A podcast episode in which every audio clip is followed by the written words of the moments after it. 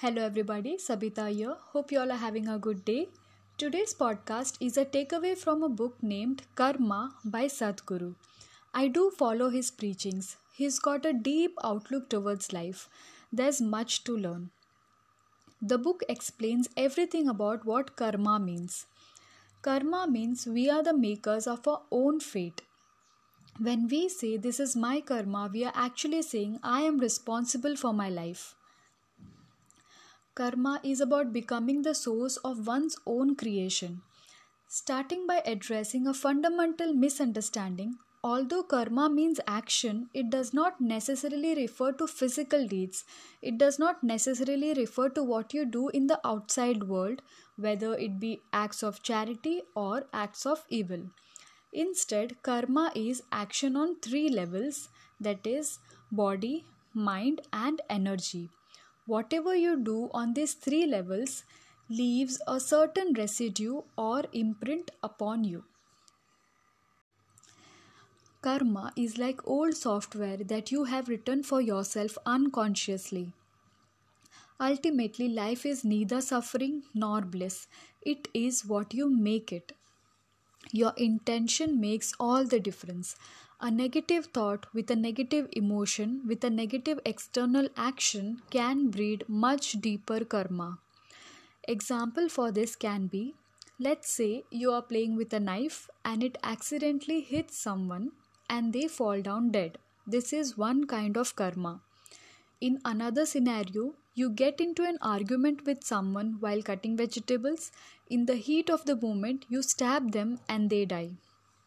In third situation, you meticulously plan a murder and kill someone. In fourth scenario, you behave in a very friendly manner with someone, call them home for dinner, and while all this in love, when they are sitting, you just slit their throat. This is yet another kind of karma.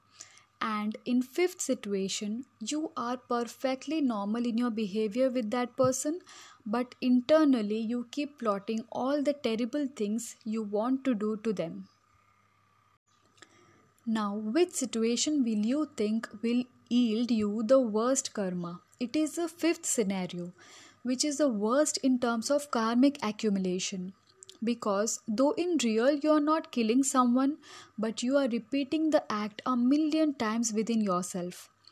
Though for this one you may not be sentenced to prison, but you have imprisoned yourself.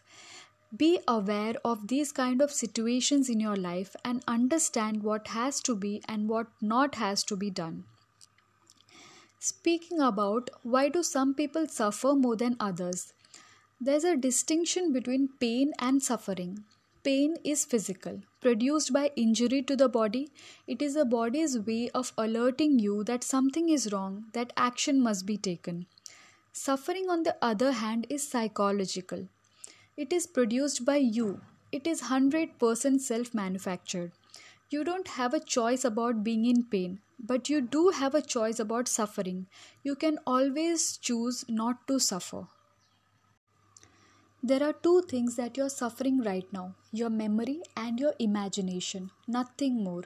Memory means your past, imagination means your future. Both memory and imagination exist in your mind.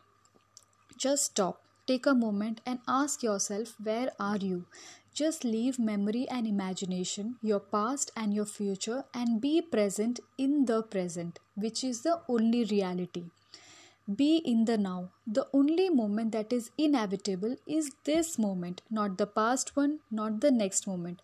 Only this moment is inevitable. So if you ask, what about the next moment? Then it is 1,000,000 possibilities. Happiness is not an occasion, a goal or a destination. Happiness is just a constant state of existence. And this is the end of suffering. To say in simple words, karma means action. Whose action? My action. Whose responsibility? My responsibility. If you understand this simple formulation, karma will fall into place. No complex theory is necessary. Just look at it this way. The way I am right now is of my making. The way I will be tomorrow will also be of my making. This is karma. There is a simple sadhana towards liberation. From this moment onward, be consciously involved with everything around you. The food you eat, the water you drink, the earth you walk upon, the air you breathe, the people around you. If you find this difficult, think of a person whose presence evokes the noblest and sweetest emotions within you. Then try looking upon everyone and everything around you with the same gaze. Be equally involved with everything without any distinction. Put away all the hierarchies. If God comes before you, the same involvement, and if a frog comes before you, the same involvement.